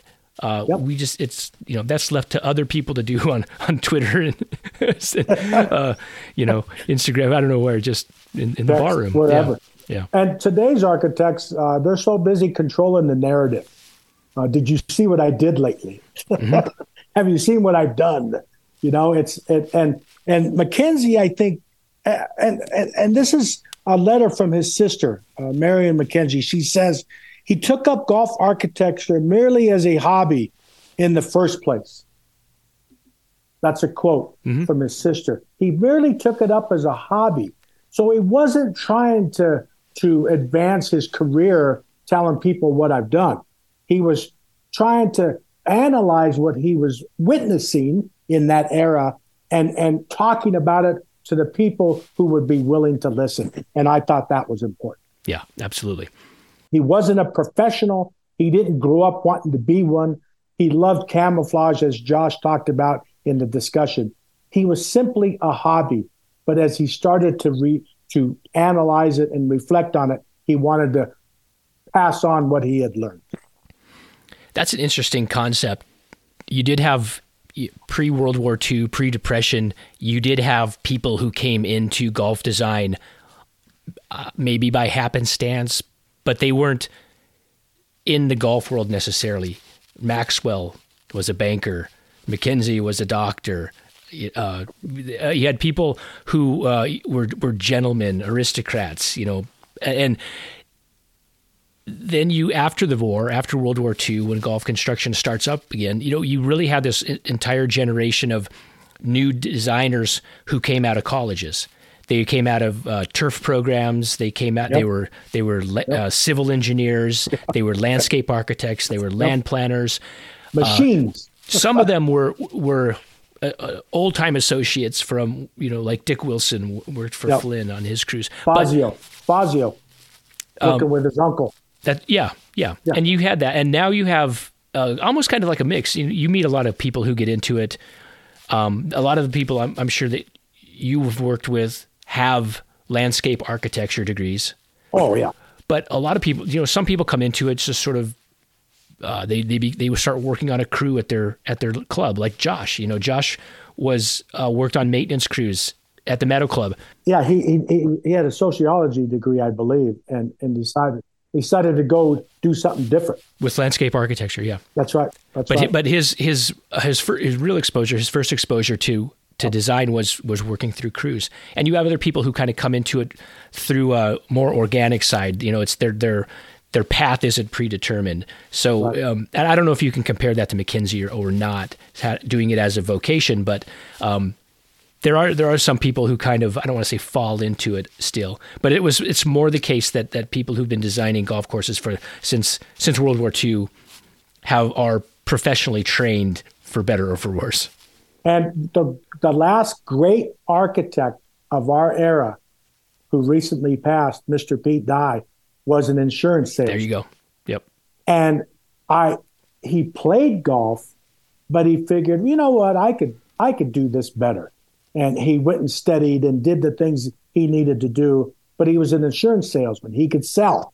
And so he was the last great fall in, if you say, if you if you want to use the word, fell into it that I could do this, and he took off with it. And you know, he would you could catch him saying quotes all the time, you know, and and I luckily I got to train underneath him his quotes that would be Mackenzie-ish. Well, that's you know why why would you do that? All you got to do is this, you know, put a pipe in the ground and make the water go a fall from from right to left. It's it was that simple, mm-hmm. and he talked about that. Unfortunately, we he didn't he wasn't a writer, so he couldn't uh, describe it like Mackenzie. Yeah. But well, he, he, had the same grasses he, you know, grew grasses in his front yard and had the same crazy ideas. Well, what if you just do this and what if you just do that? And and it was kind of MacKenzie-ish. I mean, unfortunately, we just didn't get the same MacKenzie. We didn't get the Pete Dye reader. No, we didn't. We got the he wrote the book. The Bury Me in the Pot Bunker. That's right. Yeah, which is a. which is the kind of kind of book as it's as interesting as fun as it is to read. It's it's the same kind of book that any contemporary architect would write. Right. You know. Right. And um, so, yeah. For whatever that's worth, I just uh, that's why I go back to these these these uh, these golden age designers who were who were telling their story without without uh, uh controlling the narrative of the history about them. Well, even though didn't care, even though there's not a there's not a parallel to golf architecture literature now to what was being written in the 1920s, with a few exceptions. We mentioned them in the podcast. The lessons that MacKenzie was writing about, his tenets, his principles, his his uh, his advocacy for uh, having no rough, having space to play, giving players yes. the the ability to find their own route through a hole, uh, yes. building uh, bunkers that look like they emerged from nature. Th- these are all ideas that have really have nevertheless taken root in modern architecture. The architect, the best architecture of the last fifteen to twenty years Correct. So many of the best courses that have come online during this period, the, the courses that people travel to that are highly ranked, embody this Mackenzian spirit. So, Correct. and it, again, it had to be rediscovered. The people that are, including yourself, who are building this, um, didn't, you know, didn't discover this. It's all kind of goes back to the links. It's not. Yes. Uh, uh, it's not groundbreaking, but it is important that it was rediscovered. And MacKenzie was a big part of that. If we didn't have these writings and they were available, it would be, it would have been one step harder to get into this place where these we're finding these new golf courses that embody this this type of architecture that MacKenzie was was propo- uh, proposing and building when he had the chance. That's right. And yeah, I I I so dearly wished I had a chance to meet this man because when I read again, if you don't mind, if I when I read this letter from his sister, a, a tribute in the MacKenzie Reader, it says, "I felt I would like to give him some idea of him other than knowing simply of his business career. He was large, hard, large-hearted, generous to a fault, hot-tempered, but no backwash from it. Quickly up, it was over in a moment." Hmm. so his sister describing Mackenzie that he was large hearted, he was generous to a fault, hot tempered, but no backwash from it. Quickly it was over. And I wish I'd have got to know this guy because he just feels like a guy I would, I hate to say it, want to be. Uh, I'm not hot tempered. I am controlled. Um, and I, I, but I felt that this this guy was something different. And how cool would it have been to be a part of his life? Or maybe he was so egotistical you couldn't stand to be around him. Who knows? That's not the impression that I get from from his writings or from his contemporaries. What what we know of him. Um, I don't get that impression. But you know that you always read these things like like in a a, a dinner table conversation. It's like, well, if you could have, uh, you know, if you could have a dinner with three dead architects yes. or something like yeah. who who would they be? You know, just to pick yeah. that. Sometimes it's always like you know four historical figures. What who would you want to like go on a train ride with? But um, so for you and MacKenzie would be at the top of the list. Just to- uh, MacKenzie, MacKenzie and Hunter, the team of MacKenzie and Hunter, I would have loved to have been around because I have read I have read letters where Hunter apologizes for MacKenzie's actions and yeah. says, "I will." Uh, at Valley Club of Montecito, Hunter says, "I will come back and fix the 15th green." Because he knows Alister's not going to come back. Yeah. So I would have liked to have met the team of Hunter and MacKenzie because I could have learned a lot from that interaction of uh, maybe these guys really didn't like each other, but they were the perfect team. Who knows? Yeah, maybe they had that kind of that yin yang relationship. Yes. You know, Yes. fire, good cop, bad cop. Do you know what? Did MacKenzie know Macdonald? Uh, I'm assuming that they all knew each other. Uh, I believe that uh, Max Behr was a link to the East Coast for MacKenzie. Max Behr traveled a lot. Uh, I believe that uh, Billy Bell, I believe a lot of these people knew of Macdonald, but because they were so far removed on the West Coast, they probably didn't have the same interactions that uh, Devereux Emmet had with Macdonald or Tillinghast had with Macdonald uh, and Seth Raynor being on the East Coast. So far removed. I think they knew of each other, but I don't know if it was if it was uh, cordial, maybe in letter writings. I'd love to see that someday. Letters and correspondence between both of those people. Seems like you need a, a pretty good, pretty big room to fit the ego of Oh, MacKenzie and. Macdonald together. I once told an intern one time, he says, What do you need to have to be a good architect? And I said, A big ego.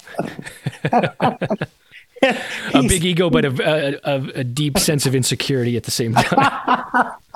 he, he he was waiting for some profound, you know, book that he could read, and I simply said you had to have a big ego, because you have to believe that you're the smartest guy on the block, and everybody around you, uh, uh, you have to convince them that what you're thinking is right. So Macdonald, same thing, ego. Uh, Raynor tempered that. MacKenzie, big ego. Hunter tempered that. And so that's why I would want to meet the group, not just the ego, the guy that tempered the ego. Does that make sense? Would you say Dye was forceful and, and Alice was the, the counterweight? I would say yes. That Pete would say, "Come on, you can't do that," and Alice said, "Oh, come on, Pete. You know, come on, Pete. Come on, Pete. You know, that's that's I've heard that a lot in my life. Come on, Pete. Uh, we got to do this." And so there there was a temperament, and Ron Whitten would know that because he spent time with both Pete and Alice at the same time. I think that Pete had these outlandish ideas, and Alice was the temperament. I think Macdonald had these outlandish ideas, and Raynor was the temperament, and and same with Mackenzie and Hunter, and and who was that for Maxwell, you know, uh, and who was that for Tillinghast, and who was that for Ross? Who were those guys that tempered these egos to get them to get these features to be built? And we kind of covered that in our conversation with Josh, but Josh is right. Mackenzie had a flair to teach. And when he went to uh, he went to Australia, he taught Morcom. He found the guy that Yeah. could bring out that the the ideas that Mackenzie wanted. And when he came to California, he found the guy, or Raynor found him. And and so uh, Mc, Mc, Josh is absolutely right. Right, Mackenzie was the genius, but somebody has to implement the genius because if you can't implement the ideas, then they're just ideas, Derek. And I'll fight that till the end of my life. They're just ideas until you find somebody to implement them. Right. You got to get it in the ground. You got to get it in the ground. Otherwise, it's just a napkin drawing, a sketch in the sand, a painting, a thought. You have to get it in the ground. Well said. Well said. Well said. The point about the ego is an important one. No, I don't think any great artist produced great art because they were willing to take direction from their patron. You know, even when even when Francisco Goya was painting uh, portraits for the for the royalty who had hired him to do so, he found a way to put his own little grot- grotesque twists on the the faces and the features of Yes. these people that he probably abhorred, and and told them it was great work, and they and they continued to hire him. But he didn't just paint them straight up, uh, and that's why he, we remember him. Yeah. I I got to tell you the story. I, I sorry, I have to tell you the story because it goes right down the article. That, uh, the idea you talk about artists. There was a young kid who helped me uh, at Blindbrook. Uh, Jeff Stein and uh, his Jeff Stein's friend uh, helped uh, me at Blindbrook. Very talented guys. This guy is an absolutely genius painter, Derek. Genius painter. I he showed me some of his work. Uh, and I said, "You know what you ought to do? I'd I'd, I'd like a painting of this whole at Blindbrook." And he said, "Well, Jim, if you want the painting of Blindbrook, you should just do it yourself." That's what an artist does. He doesn't paint what you want him to paint. That's right. He paints what he wants to paint and makes it artwork. Mm. And I thought that is perfect. Perfect. Just what you said. An artist doesn't paint what you want. He paints what he wants and it becomes an iconic piece or it gets thrown in the trash. It's a good uh, it's a good anecdote to end on. MacKenzie I, I don't get the feeling MacKenzie took too many orders from anybody. no, he would just no. do it and then leave and let his let everybody else deal with it. We didn't even talk about Augusta and Bob Jones and that relationship. We will save to, that for another time. But that that was also a, probably a fire and ice relationship. Oh, you don't think so? A good player telling a, a, a creative genius how to build a golf course? Oh, I witnessed that before. Yeah. Can I leave you with this quote, Derek? Yeah, let's listen from the MacKenzie Reader, and I quote Dr. Alister MacKenzie. It would be a great thing if millionaires would leave their millions for the purpose of, of encouraging playing fields. It would certainly keep many people out of the hospital, end quote. That's what MacKenzie wanted to tell all those millionaires. It'd be great if you left your millions for us to build more golf courses because it would keep people out of the hospital. Can I borrow your extra millions, Derek, so I could go keep some people out of the hospital? That's a fresh take. I haven't heard that one in a while. I know MacKenzie did believe golf was, you know, a societal yes. cure or yes. a societal balm, but I haven't heard that in a while as the the great push toward uh, out of social consciousness, you know, rather than rather than commerce to get rich people to develop golf courses. If you if you let me build these golf courses, I will keep people out of the hospitals. Maybe that's our cure for homelessness around the country is more golf. I, I just it's, it's amazing. It's, I've heard worse ideas. I mean, it's unbelievable, Derek. I had to pass that on. Love it. Love it. Well, it's all right there in the MacKenzie Reader. Uh, uh, I encourage those of you who, who don't have it to, to look into it.